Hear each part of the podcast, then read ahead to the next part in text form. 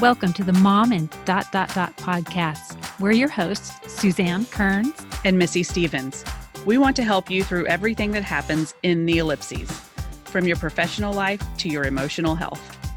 You're a mom and so much more. Let's figure out what comes next together. Welcome to the Mom and Dot Dot Dot podcast. I'm Suzanne Kearns, mom and dot dot dot writer, L G B T Q and sex ed advocate, and today married twenty years. Congratulations. Thank you.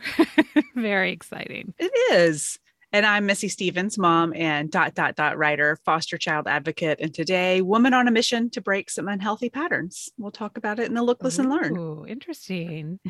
And today we are so thrilled to be joined by Doctor Catherine Pearlman. Catherine is the founder of The Family Coach and licensed clinical social worker who has been working with children and families for more than twenty-five years. She holds a P H D in social welfare from Yeshiva University and a master's in social work from New York University. Catherine is also the author of Ignore It, How Selectively Looking the Other Way Can Decrease Behavioral Problems and Increase Parenting Satisfaction, and a new book, which we'll be focusing on today, called First Phone. So you can see it here behind me here. A Child's Guide to Digital Responsibility, Safety, and Etiquette. Her writing has appeared in C N N, Los Angeles Times, Sports Illustrated, The Wall Street Journal, U S News and World Report, Grown and Flown, Your Teen Magazine, and on many, many parenting websites around the world. Catherine lives in California with her sports writing husband, Jeff, and their two kids and puppy, Poppy. that's, that's fun to say. Welcome. Thanks. Thanks for having me. We're so, so glad you're here. We got the chance to hang out with Catherine. Oh, was that in April? When did we go to Mom Too? Too long ago. Yeah, I don't know when that was. It feels like a lifetime ago, but it's so, it's so good just to see you again. And we talked a little bit about your bio, but there's so much beyond that in your ellipses, your mom and dot, dot, dot. So can you give our listeners an intro to where your career started and how it's progressed? And if there's anything along the way that's majorly impacted where you are now? Yeah, sure. So um, I started out working in social work agencies like a shelter and the foster care system, always working with young people and their families. And I also did home visits to prevent child abuse.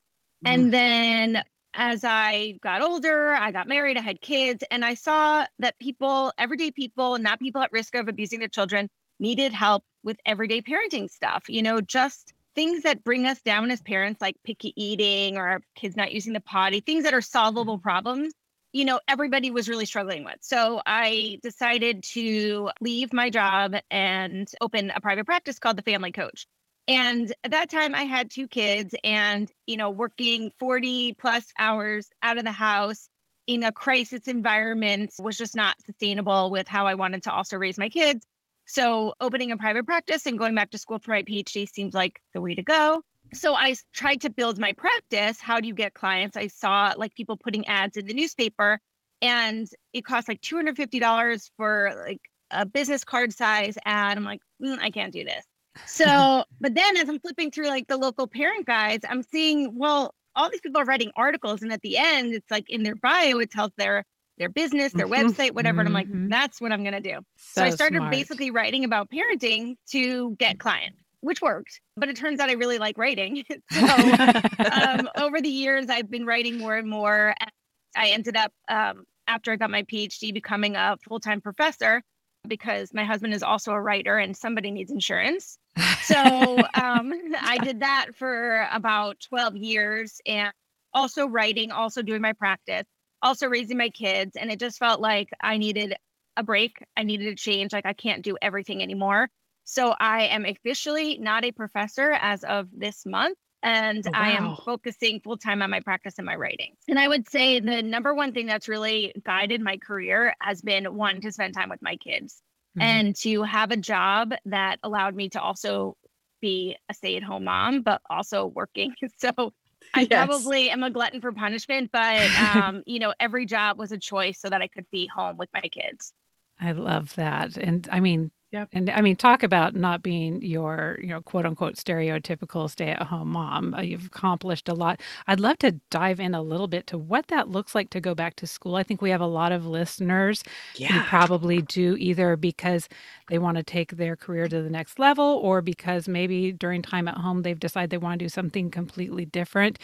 How old were your kids during that time? What did that look like? I know that when my husband went back for his E M B A, it was something where it was like evenings and weekends so that it could be more flexible for, that was for being flexible for career. It also happened to be flexible for family. So did yours look something yeah. like that? Or what what kind of accommodations or coverage did you need for childcare, that type of thing? So I decided to go back to school and my kids were one and four. Which was crazy, but I had been wanting to go for a long time and it was never a good time. And I just decided there wasn't going to be a good time. And now that I've gone, you know, uh, fifteen years or so since, I know for sure there was never going to be a better time. Yes. It's always going to be really hard. Right. So I just did it. I went to school at night. So a lot of P H D programs are, you know, working adults. So I went to school two nights a week. Four to eight, and then the next day, six to ten. I never drank coffee in my life. At this point, I must be like thirty-six or something years old. I was like, something is going to have to give. I'm, I'm coffee is going to be my new life. Um, happened. And also, I go about like what was happening in my home in terms of what the quality of dinner was. Like we lived over rotisserie chicken and hot dogs. We did have two days a week of childcare. Who was an absolute saint lifesaver. I cried the day we had to let her go. Mm. Um, so that's what it was. And then my, my husband works full time, but he works from home. So we were able to kind of juggle, and I would write my papers and my dissertation from nine p.m. till three in the morning. Oh my would, God. Yep. And then I would sleep late and he would get up that morning with the kids. And then I would take a couple of days off and then I would do the same thing. That was the only time I could really focus and get the job done. Yep. Wow. I just, there's so many lessons in there, like just the commitment you had, but also taking a look at your life and saying, well, these, some of these things have to go, and that's mm-hmm. okay.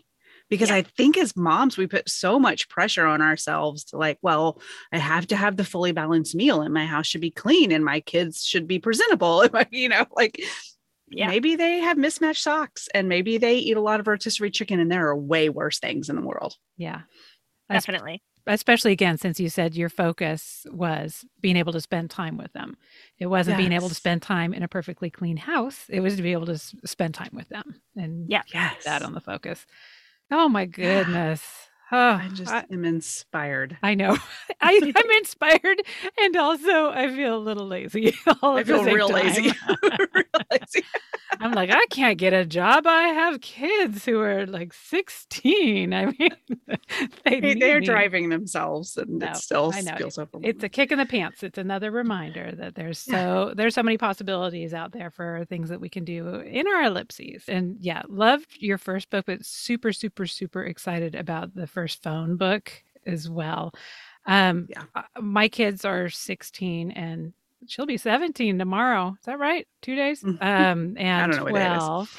And, you know, I, I wish that we would have had this years and years and years ago. Same. First of all, deciding there's the big question of, should I get a phone? Should they not get a phone? So there's that. Mm-hmm. And then once they do have a phone, like, do I put all the protective things on there? Do I let them learn through some mistakes? So like, I'm sure that as a mom, you learned a lot while writing it. You probably had some good practices yeah. in place just from the Family Coach. But, uh, you know, what were some of the biggest things that you learned writing it? And where, where did that inspiration come from in the first place?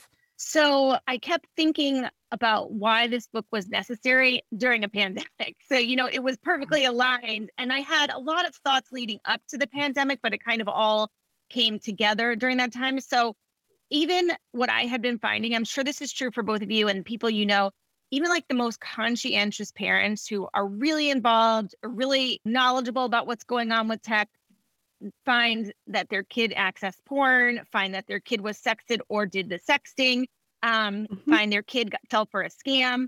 You know, even parents who are highly involved, this is happening too. So I kept kind sure. of thinking that something has to change. Like we're not actually educating our kids. We're trying to protect them. We're trying to avoid, but it's actually mm. impossible. You know, it used to be if there was a shooting at a school, you could think, do I tell my kid? Do I not tell my kid? How do I talk about it? By the time they get home from school, they've already known. Like yeah. your kid already knows, even in elementary school, what has happened. Kids have access. So I was thinking how it's impossible to completely shield and protect your kids. So we have to do a different way of addressing it, like we do sex ed. Yep. We need to start thinking about digital education like we do about sex ed. Then the pandemic hit. And, you know, as parents, we were trying to be pretty good about our kids' screen time prior to that. You know, an hour or two, depending on your kid's age of screen time. We were trying our best to limit the days, hours, you yeah. know, doing our best. And the pandemic hit. And I looked at my son, who I guess was like thirteen at the time. He was on all day for school. Then he was on for a few hours to socialize with his friends because that was needed. Yeah. And then he was yeah. on for another few hours to do his homework. So he literally sat in front of his screen. He never used social media before the pandemic. All of a sudden, he's on Discord with his friend. How that's yeah. the only way they can communicate. So it's like all these things sort of came together where I thought, okay, we need a book that's just for kids. And of course, I did a look to see what's around. And there's almost nothing. There's one book and it's just for girls, which I don't like.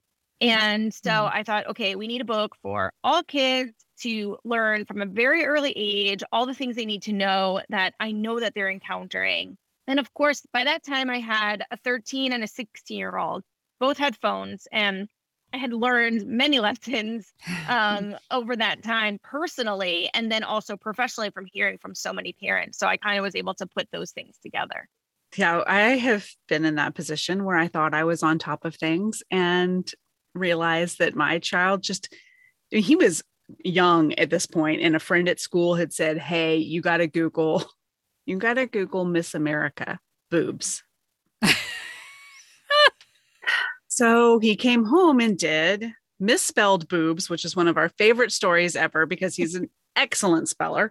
And how did um, he spell it? I don't even want to say. I just feel like it's a story to tell. But he is such a good speller, and he just. But he he did, and when he did that, seems like a pretty innocent search of all the things you could do. Well, some really not innocent stuff came up. Yeah. And he was scared. Actually, he was young enough that he was like, I saw this. And I, I mean, he told us and was in tears. And well, of course, my husband and I were sick to our stomachs because we thought we had things locked down, and we never thought about Googling Miss America boobs. Didn't know what was going to pop up. You know, it's just eye-opening what they have access to. And I love what you say about teaching them about digital responsibility, because all of that onus cannot fall on the parents. We can't possibly lock things down enough. And what good does that do them? If we've locked it all down, when right. one day they're in the world and it's unlocked, they don't know how to handle it. Yeah. So I really love what you say about teaching them responsibility. It's important. Definitely. And yeah. so were you surprised by some of the stuff that you learned, that you thought that you already were a pro in this, and that there was new stuff that you learned? Actually, one thing I learned at the conference when I was with the two of you, um, the whistleblower from Facebook was talking so much about the research. I had known about the research about how kids and depression and anxiety are sort of raising at the exact same time that people are getting cell phones.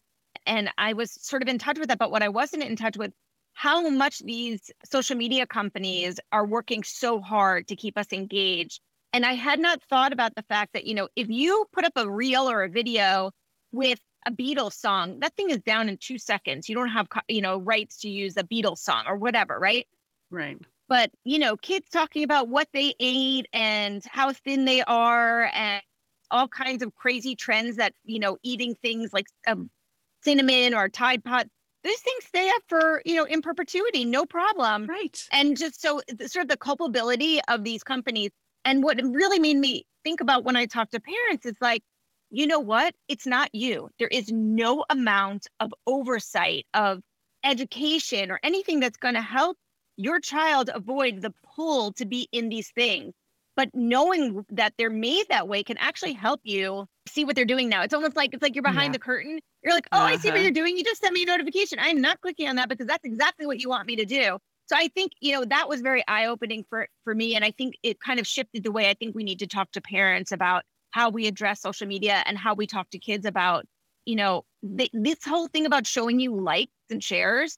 And mm-hmm. the reason you feel bad that you get no shares, that was intentional. You know, that was so you could post more, provocative things and, mm-hmm. you know, get more likes and shares. You know, this is all intentional. So when you kind of see behind the curtain, I think it changes the need to do those things. Yeah. I mean, if we put as much effort in fighting the corporations and the businesses that are making business decisions around those incremental minutes that they can get kids to basically yeah. trick them to staying online, if we spent as much time worrying about that as we do worry about what our kids are watching, I mean, I think we could make a real difference. There, it is important to know that there is that going on behind the curtain. And I don't know, I feel like we have a lot of power that we are not yes. actually using. And it seems yeah. to be by design that they're making us feel powerless and feel guilty instead of empowered to tell them that this isn't right and this isn't okay. She was saying at the conference that it puts so much responsibility on parents, and it makes parents think it's you, it's your fault this is happening, rather than saying we as a company have the power to take care of this. And so we we do need to take that power back and say, we know what you can do. We know what you're not doing, and you yeah. can help us. Yeah. The thing that's so tricky about it is, you know, if you think back to when we were kids, it was about what was commercialized for kids, like actual newspaper, magazine ads, and what were the commercials you would see during the cartoons. That is very, mm-hmm. you're able to regulate that. You know, you're right. not allowed to have cigarette commercials during morning cartoons, things like that. But now there are so many avenues for kids to be exposed, and there's so many types of social media. There's so many types of apps. And so it's very hard to say, okay, well, we get Facebook and Instagram to worry about this, but what about Discord? What about TikTok? What about whatever's next? Mm-hmm. So I think that's part of the problem. So my new focus is really like, this is a problem that's not going away. So how can we combat it with education and like learning and understanding? Like I talk in the book about influencers, and I don't think kids, especially young kids, understand these are ads. These are complete right. ads. Like you would see a commercial on T V. And they're like kind of wise about commercials on T V. They kind of, like, I hear my son like watching like, you know, some ad for some prescription. He's like laughing and he's seeing, you know, he gets it. Mm-hmm. Not on social media, not if mm-hmm. it's an influencer, not if it's someone they follow. You know, it's very difficult to spot. So I think we have to constantly talk to our kids about, you know, what's the latest thing, and educate like weekly, you know, not just like, here's your phone and like, here's a book and like, good luck to you, kid. Right. Like it has to be ongoing. Yes. And I think we probably, you touched on this just now, need to change some of our own behavior. I am influenced by people that I follow, and I have to actually take the time to go, were they paid to promote this product? Are they trying to get this product to, to sponsor them? What is it?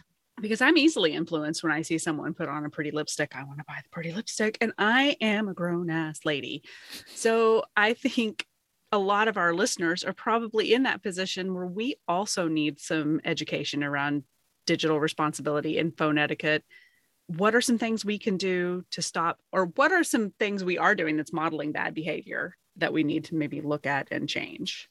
Yeah. So I think parents want to do as I say, not as I do approach with cell phones. We are equally sucked in as parents. We also like likes. We also get notifications. We also scroll endlessly looking for some sort of endorphin hit on social media. So I try and give ourselves a little bit of a break and a little bit of empathy that this is hard for all people um, to deal with. But then the, the major issues that I think parents are modeling not such great behavior for their kids. Uh, one is sleeping with your phone. This is like my biggest takeaway. If parents can not sleep with their phones and make that like a household rule, nobody sleeps with their phones, I think mm. that can make a huge dent in kids' exposure and risky behavior in the nighttime and anxiety and depression. Like getting a good night's sleep is like one of the most important things for kids. And they're not, because they're sleeping with their phones. So I think parents can do a much better job about modeling that. And I think parents generally are not modeling digital consent. So they post their kids and they don't ask them, are you okay with this? And I think about many influencers who you can start to see they have more and more kids because they need younger kids, because the older kids are like, stop posting me. Like, I'm not going to smile. I'm not going to, you know, teenagers do not want to be on their parents' social media, you know? No. Um, no. And so if we expect our kids to say, hey, is it okay if you, I, if I post this picture, we need to start asking our kids, hey, is it okay if I post this picture? And if it's a no, it's a no. Even if yeah. everyone else from the party is posting those pictures, like you cannot. So I think asking for digital consent. And I think we text a lot when our kids are talking to us, you know, or we're scrolling yes. a lot because sometimes they're boring. Um, sometimes we're just like, we need to check out. Yes. Just a quick text, you know, but like we get upset when our kids do that to us, you know, yes. like that is no, no. So uh, yeah, I think if we can cut that down or at least have phone free times, like meal times or hour before bed or just su- Sunday morning, I don't even care. But just find some time where everybody, parents included, puts their phone down. It makes it a lot easier. Everyone stays accountable and we can give our focus to our kids. But, you know, like I'm not pointing fingers. Everything I've just said, I do except sleep with my phone. Although even that I do sometimes if I need a podcast at night. So, you know, right. we're all fallible. Right. I know that that's was my guilty thing for me. Yeah. I listen to my books. Because we never slept with our phones, but then sometimes it's a podcast or a book. Like, you know, I'm listening to an audiobook that I don't hear at all because I fall asleep the minute it starts to play.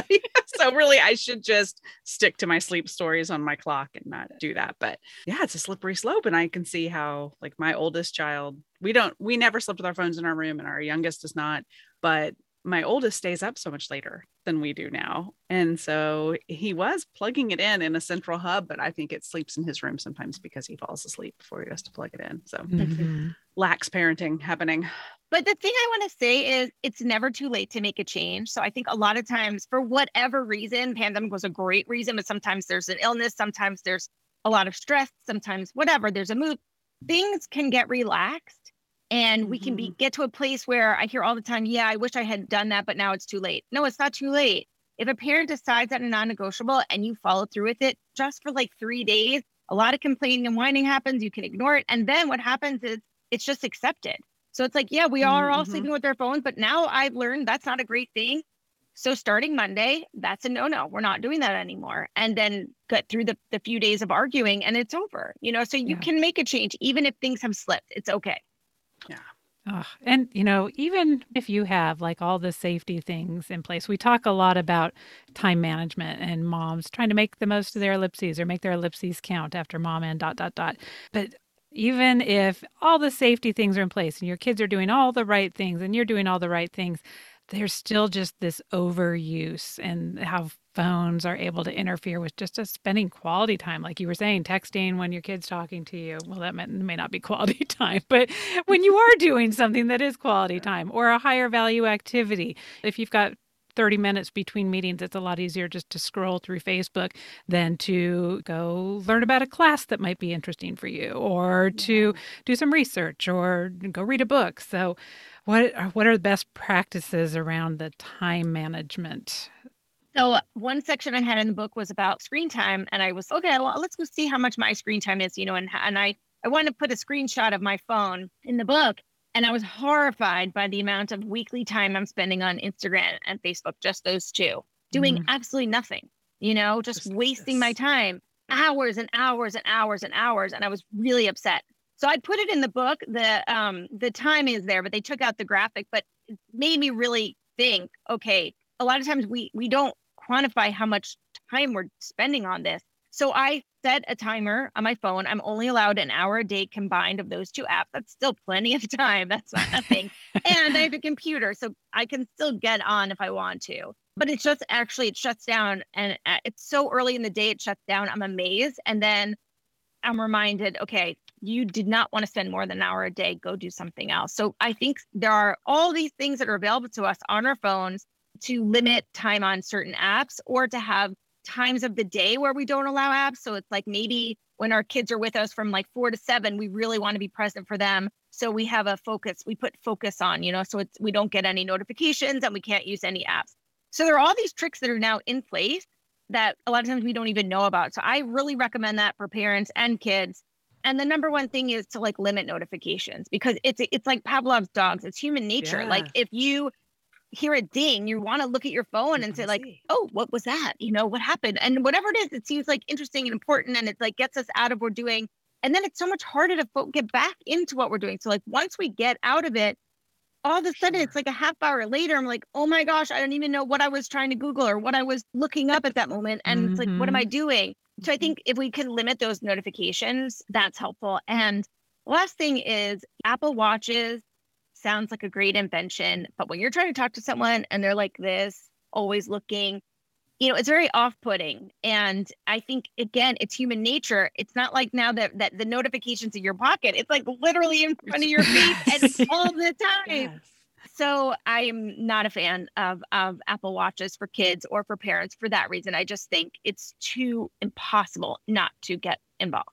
Yeah. You know, it wasn't until like a week or so ago, my husband's like, you know, you can like see when I text you, right? Because I would respond to a text like three hours later. I'm like, well, I don't always have my phone with you. He's like, you get them on your watch. I was like, no, I don't. Like, I didn't even know that was a feature. Somehow it wasn't turned on. And I like it not being turned on for yes. that very reason. Unless like there's some ultra urgent, like my kids walking home in the dark and I want to make sure that I'm available yeah. for them kind of thing. But no, for most times, no, don't really. No, I've never had an Apple Watch, but I have had like a, I guess it was a Fitbit where I couldn't respond or anything on my phone, but I could see when text popped up and I found it super, super distracting. Yeah.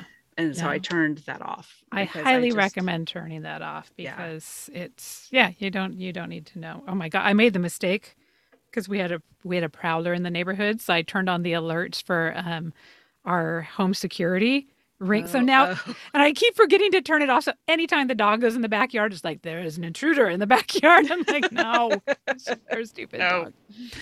But no. that's actually like an interesting thing because I know people have news that pops up. They're like, oh, it's news. It's important. No. It's always bad news. It always yes. affects us and it takes you out of whatever the conversation is. So it's like, you're ta- having a great conversation and you're like, oh my gosh, there was a school shooting. It's like, our conversation is done. Nothing I can do about that school shooting right now. And it's, you know, whatever the news is, you know, there's mm-hmm. something terrible happening. It's always terrible. Um, yes. They're never notifying you that, like, congratulations, like your entire town won a million dollars. Like, yes. it's not that. Right. Um, you know, it's never good news. Never. Never good news. And that's part of the reason I don't like when people sleep next to their phone, because then again, the first thing in the morning, you're, it's actually your like emotions are already charged before you even get out of bed. And yes. these like notifications, sometimes we think they're innocuous, like the ring on your, the, um, mm-hmm. whatever the camera mm-hmm. is on your house. It's like, oh, someone dropped off a package. Like that is not information we need to know right now, but it yes. is nope. distracting us from the person in front of us. And, you know, it's just, I think we're all in these bad habits. I am pointing fingers at nobody. We all do it, but I think we all need to say like, I don't want this anymore.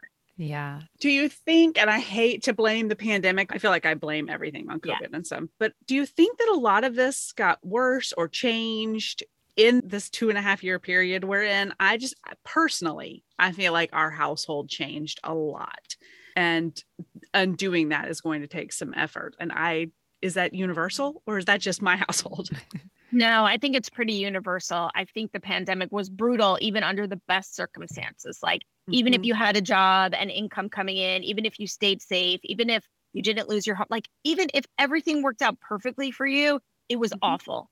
Um, yeah. And so we got into a lot of survival habits yes. that include a lot of time on our technology. And, mm-hmm. you know, I don't fault anybody for that. Like we had to survive. But now we are starting to come out of it. And that's like why I say, like, it is never too late to make a change. Like if as a family, you're rec- or as a person, you're recognizing like, I'm in a place I don't really like, assess, and then make a change, like pick a date on the calendar. This is what's going to happen, and then do it. Because I think we've all slipped on so many ways, and it's going to take a decade. It's going to take maybe the rest of our lives to undo some of what happened during the pandemic. And I don't think I'm, I mean, I am prone to hyperbole, but like, I really don't think in that case, I'm being um, that way. I just think there are so many side effects to what we went through that yeah. we're gonna, it's going to take a long cry. time. Yeah, it's it's both comforting and overwhelming, and I think that's why I feel a little bit like crying because yeah, we we are going to take a decade to come out of this. Yeah, yeah, yeah, yeah. So now you were talking a bit about, the, or we've talking a lot about how information that we get from our phones or through technology and protecting our kids from that. Living in Texas as a woman, I'm also feeling that there is data going the other way or information going the other way. And I'm wondering, I, I guess this applies to kids as well, because I mean, we're looking at this for our daughter. There's a lot of stuff about take the period trackers off of your phones. Yeah. My husband is encouraging me for many reasons to take Facebook off my phone. He's like, you're a member and you're a leader of many groups that people find polarizing. And if Facebook is giving people your location, that can be really dangerous. So what what are the things that we are the information we are giving versus just the information we're getting mm-hmm. that could p- potentially be dangerous from our phones. So, you know, we talk about trying to limit our data footprint, you know, like what's what's out there about us. But honestly, just Amazon and Google, even if there's like nothing else, knows literally everything about me and my family, everything there is to know. And those are things that I can't do without, you know, completely. Mm-hmm. So I think on some level, we have to relax a little bit about our data. Like it is not something we can completely control. At the same token, I do think there are certain steps where we can be mindful about extra information that we're giving out mindlessly. So one thing is locations. Our location does not need to be on, on our apps, on our devices. You can have it when you're using an app, but not, you know, there's settings that you can have, like use my location when I'm near a Starbucks, but, you know, off when I'm not open, like when I don't have the app open or whatever. There's different ways of mm-hmm. doing it. Like kids on Snapchat have their locations. That makes me crazy. So they all know where everybody is all the time. That is, and you forget that you have it on. So the next thing you know, you're at a clinic and everyone's like, oh my gosh, someone, you know, but you don't remember that your Snapchat location is on, you know? Mm-hmm. So locations are, should be off for almost everything unless it's important and you're using an app. And also quizzes. Kids are doing so many oh. fun quizzes online. If it's free, you are the product. And mm. these kids are giving out so much information that they think is silly. That's, you know, no big deal. It's not no big deal. It seems like ten no big deal questions. And then there's one question there that's actually important. You have no idea what they're doing with that data. Same thing with those challenges, like twenty year face challenges or photo challenges where you use an app and it ages you or it does this or it does that. Uh-huh. No, please don't do that. You know, so all of these things that are just a lot of fun for kids and adults have a dark side. And that is data information about you that can be used elsewhere. So I do think we need to be more mindful. And I'm in California, and here every time you use a website, they have to ask you if you're okay with the cookies. And I take two seconds every time and say, no, you can only do the ones that are like absolutely required to use the website. Mm-hmm. And they're not allowed to sell my data. So that's something, you know, if you're in a state where that's not a thing, advocating is a great idea because I feel like I'm so much more in control of my information by what I'm, you know, looking up and so on. So oh, I was just taking notes while you were talking frantically. Yeah. Because I know that. I know that about quizzes. And I love what you say about if it's free, you're the product. Like that. Yes. They're getting you. And I know that. I joked just recently when we talked to Wendy Aarons about I used to take the what kind of T V mom are you quizzes over and over again until I got Tammy Taylor. um, you know, I gamed the quiz because I wanted to be Tammy Taylor. But, you know, I know that. I know that I've told my kids that, but it's so, so enticing. Yes.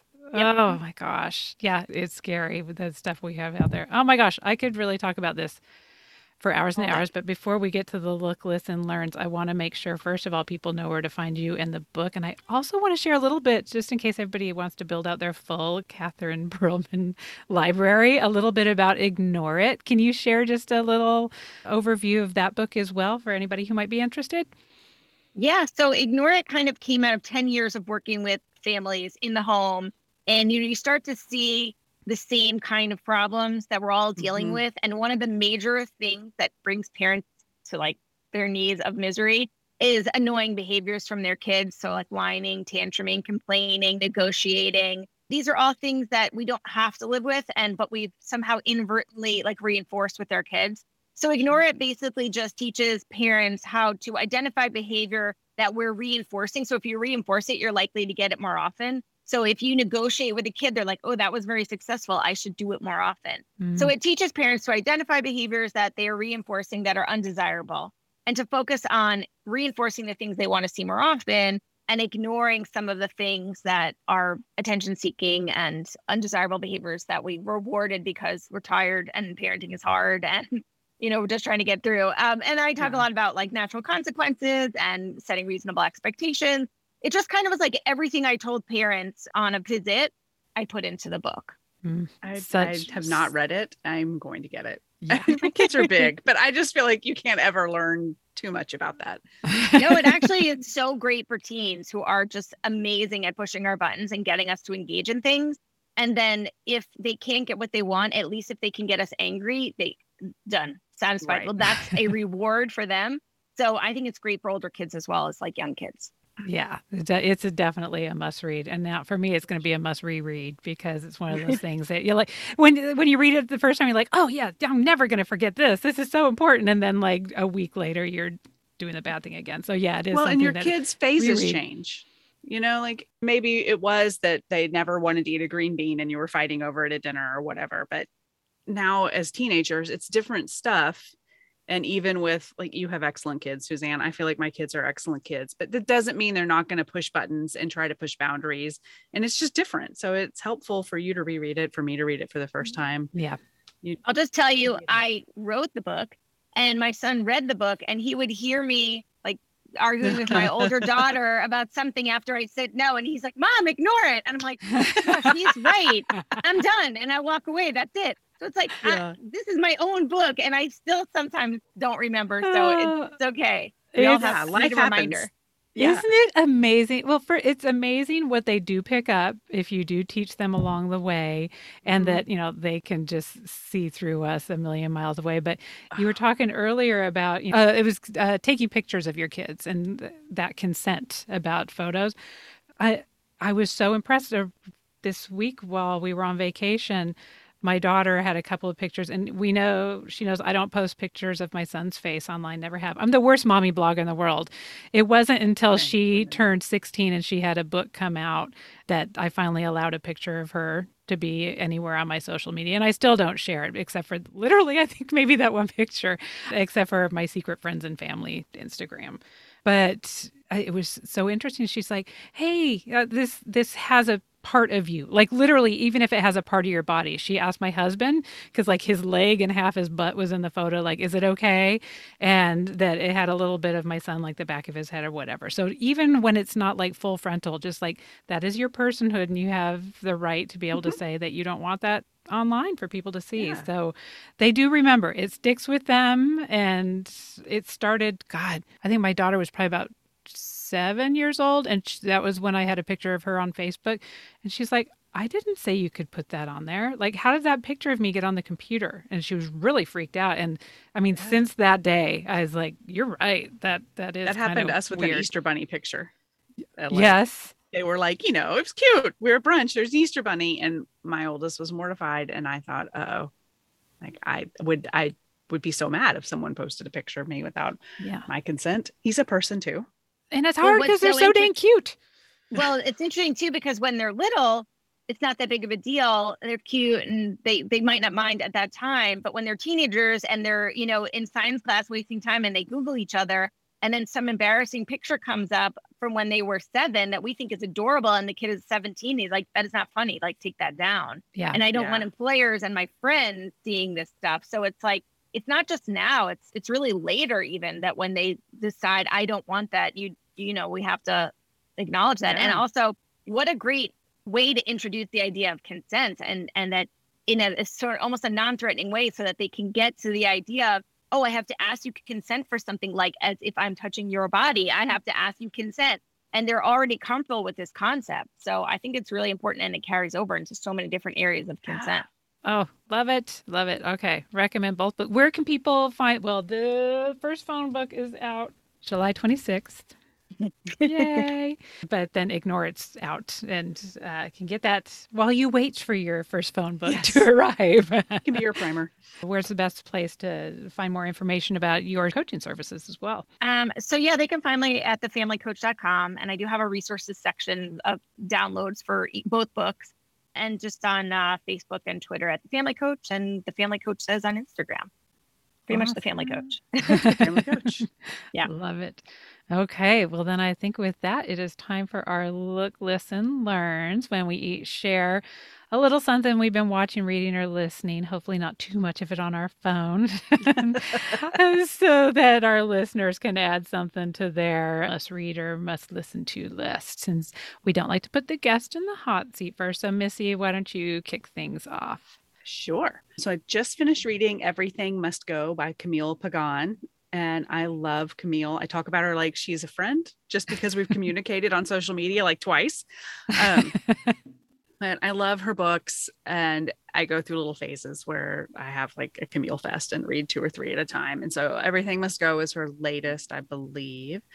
um, a story of a woman kind of in transition, which I, we love that. That's very mom and, but mm-hmm. um, trying to figure out what she's going to do with this next step of her life and having to sort of undo some things, and there's family drama, and it's a good one.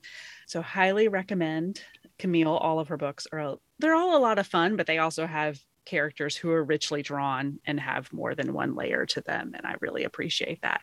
Oh, great. Um, I need new books. So, and I listened to it. Actually, I said, I just finished reading. I listened to it. Um, I like to listen to hers and read them. You know, some books aren't good listeners. Hers are both. So if you're looking to listen and or physically hold a book, I recommend her books.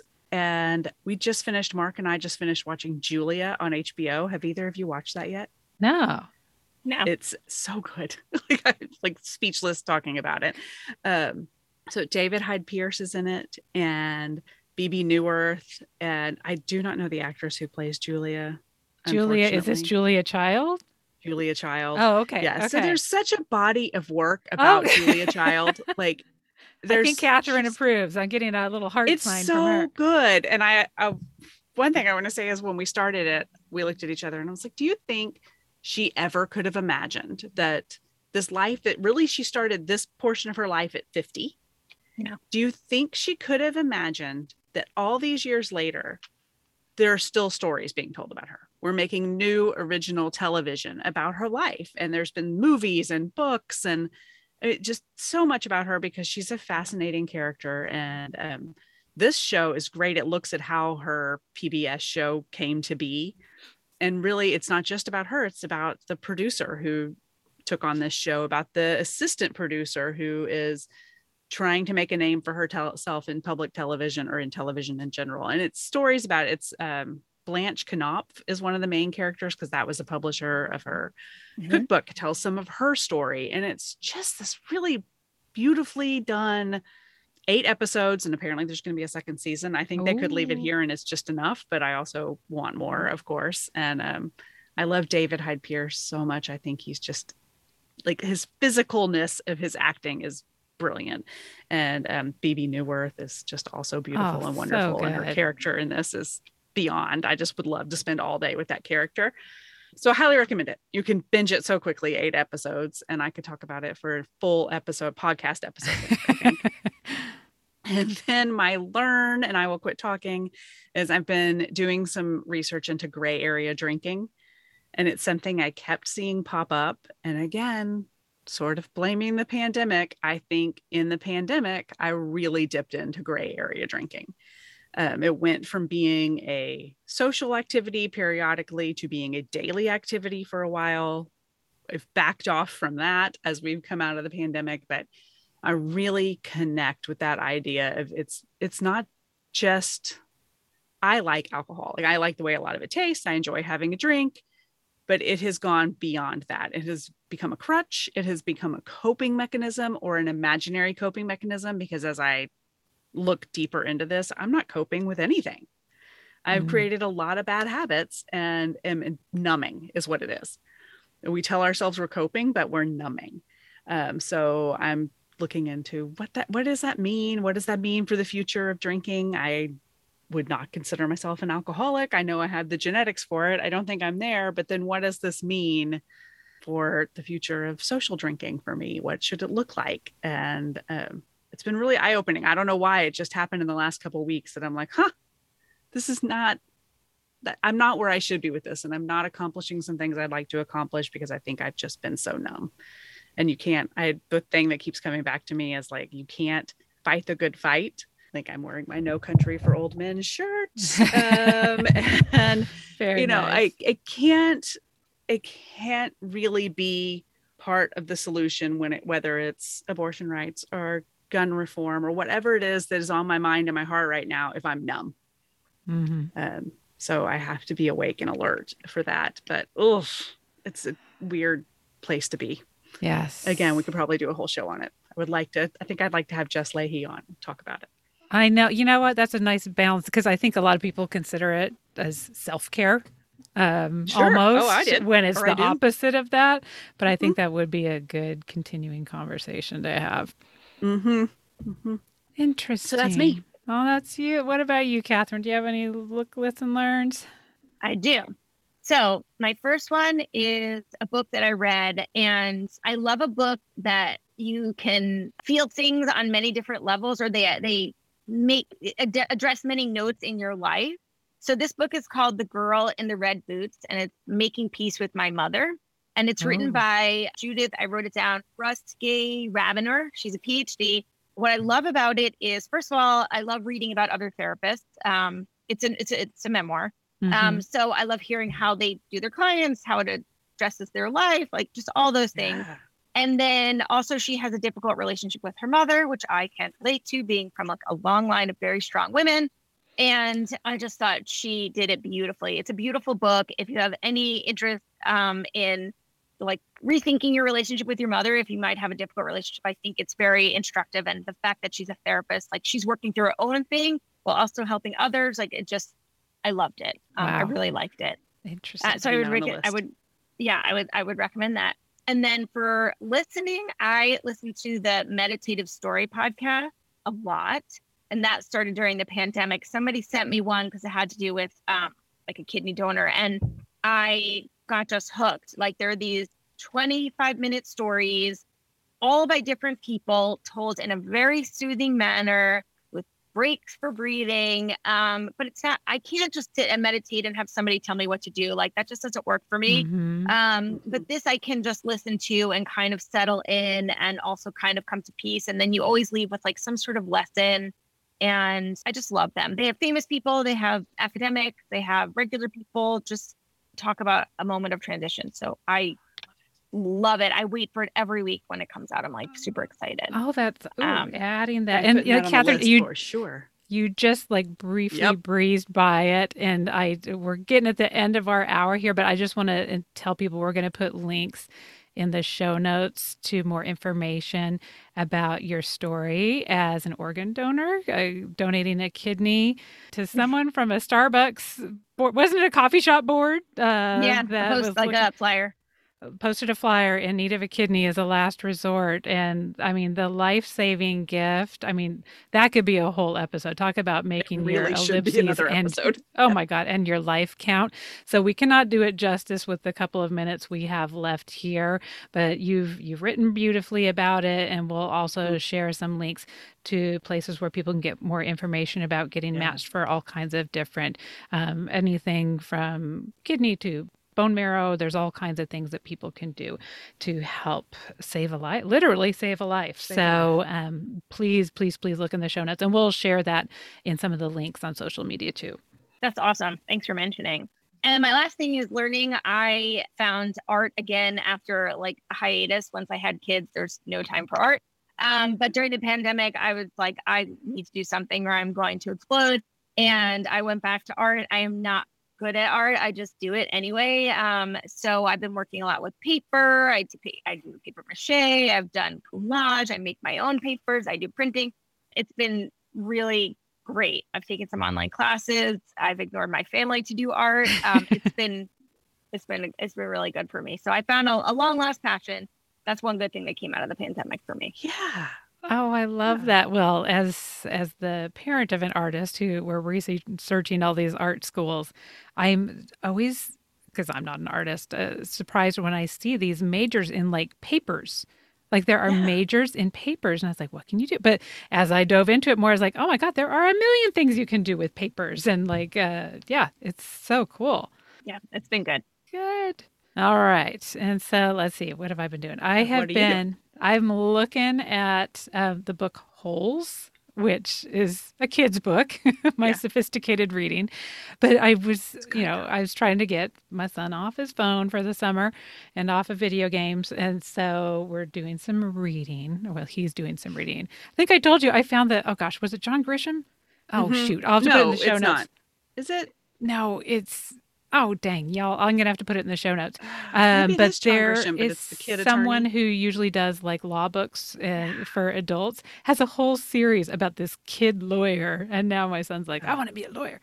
But yeah, so he's reading those, but he also is reading Holes, which I was Googling top books for teenage boys, you know, top books for teenagers to read, blah, blah, blah. All of them had holes at the top. And I knew it was this movie. I don't know too much about it. But I said, you know, it's at the top of all these lists. They can't all be wrong. So I forced my son to read it, and he loved it. And now he is making me read it so we can talk about it. And all I know so far that it involves dig these kids having to go to this, like, bad kids, quote unquote, bad kids who go to this camp or whatever, where literally all they do is they dig holes, and it's in Texas. And having dug holes in Texas, I'm very traumatized by the thought of this. So I've, I will. Well, they're out. digging like in the desert part of Texas. Uh, well, talk about. Don't spoil it. I'm not, I'm only on chapter seven. I think Shia LaBeouf, like a young Shia, is in the movie. Is that right? Wasn't Kevin Bacon in it? I don't know. Oh, I don't know. I, I don't vague, know. Like, I know I've seen it, but it's vague. I should not share information that I have no information about, but that's what that's what you're reading. That is what I'm reading. I'm reading seven chapters of it. And the last book I did just wrap up, I did not like, and I didn't think it would be very nice of me to say that. So we'll just focus on what I haven't started. Ooh, but um, you need to text us off this and tell yeah, us so we don't waste our time. Right. um, let's see. Learning a lot about colleges. Went to U C L A, U S C. I did enjoy, the main purpose of this trip wasn't necessarily to get my daughter buying into either of these schools. It was, I have brainwashed that poor girl since like birth, because I used to work on clients that lived in L A. And so all I associated L A with was stress. It was stress. Like, literally, I've talked about it here. I'd get so stressed out that I would just have to step away from a client dinner, go barf in a tree, and come back. Like, it was a very negative association I had mm-hmm. with L A. So this was an undoing of that for me, and also for, for her, because I just, not like going out of my way to say anything, but I would just kind of grumble about it. If, if something was in L A, I'd be like, eh. And so we both kind of, we all fell in love with L A, discovering the amazing beaches and all these cool, fun neighborhoods and the amazing schools. And just, it was an undoing of some negative talk that, like that. Uh, the story that I built for myself uh, around it, and which is the total opposite from, a tr- now I want to go move there. so, And then because of all this traveling, I am super, super behind on my podcast, but I just started the Smartless, and they have an interview with Jenny Slate, who is just pure, lovely joy. Like, she just... Just listening to her made me happy. And she's mm-hmm. she's so the opposite of anybody who watched um, Parks and Rec. She was Mona Lisa, yeah. the, the twin sister of John Ralphio on Parks Money, and Rec. Please.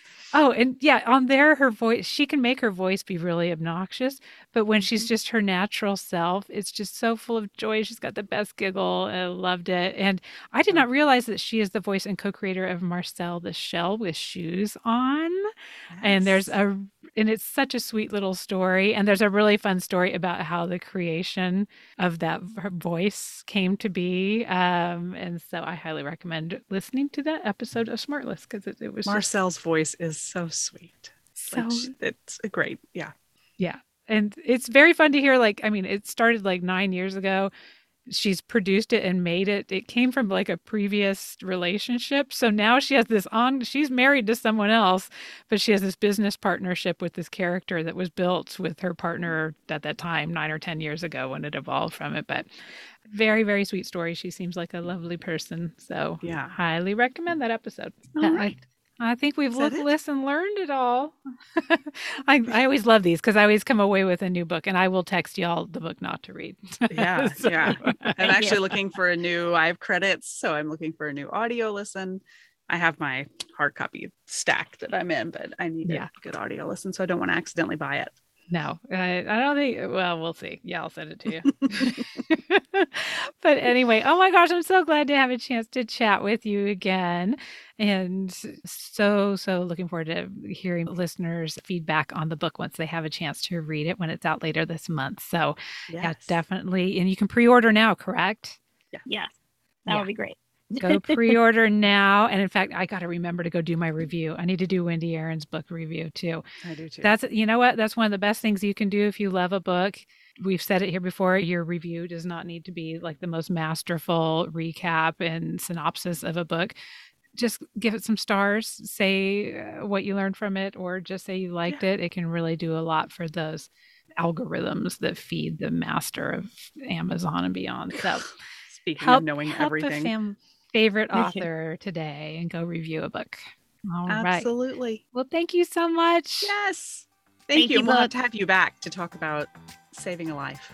Oh, yes. that, that sounds great. I'd love to talk to you guys anytime. Always, right. always a pleasure.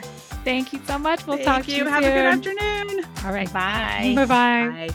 Thank you so much for joining us for the Mom and Dot Dot Dot podcast. We hope you enjoyed the show today. And if you know someone else who could benefit from today's episode, be sure to share it with them. Also, please subscribe and rate us wherever you listen to podcasts. You can find links to all the things we discussed today in the show notes over at our website, mom and podcast dot com, with the A N D spelled out. In between shows, you can find us at the socials, including our private Mom and Community Facebook group. You can find links to the group, all of our socials, and our questions and comments section over at our website, mom and podcast dot com. Thank you so much for your support. We appreciate you so much. Now go out there and make your ellipses count.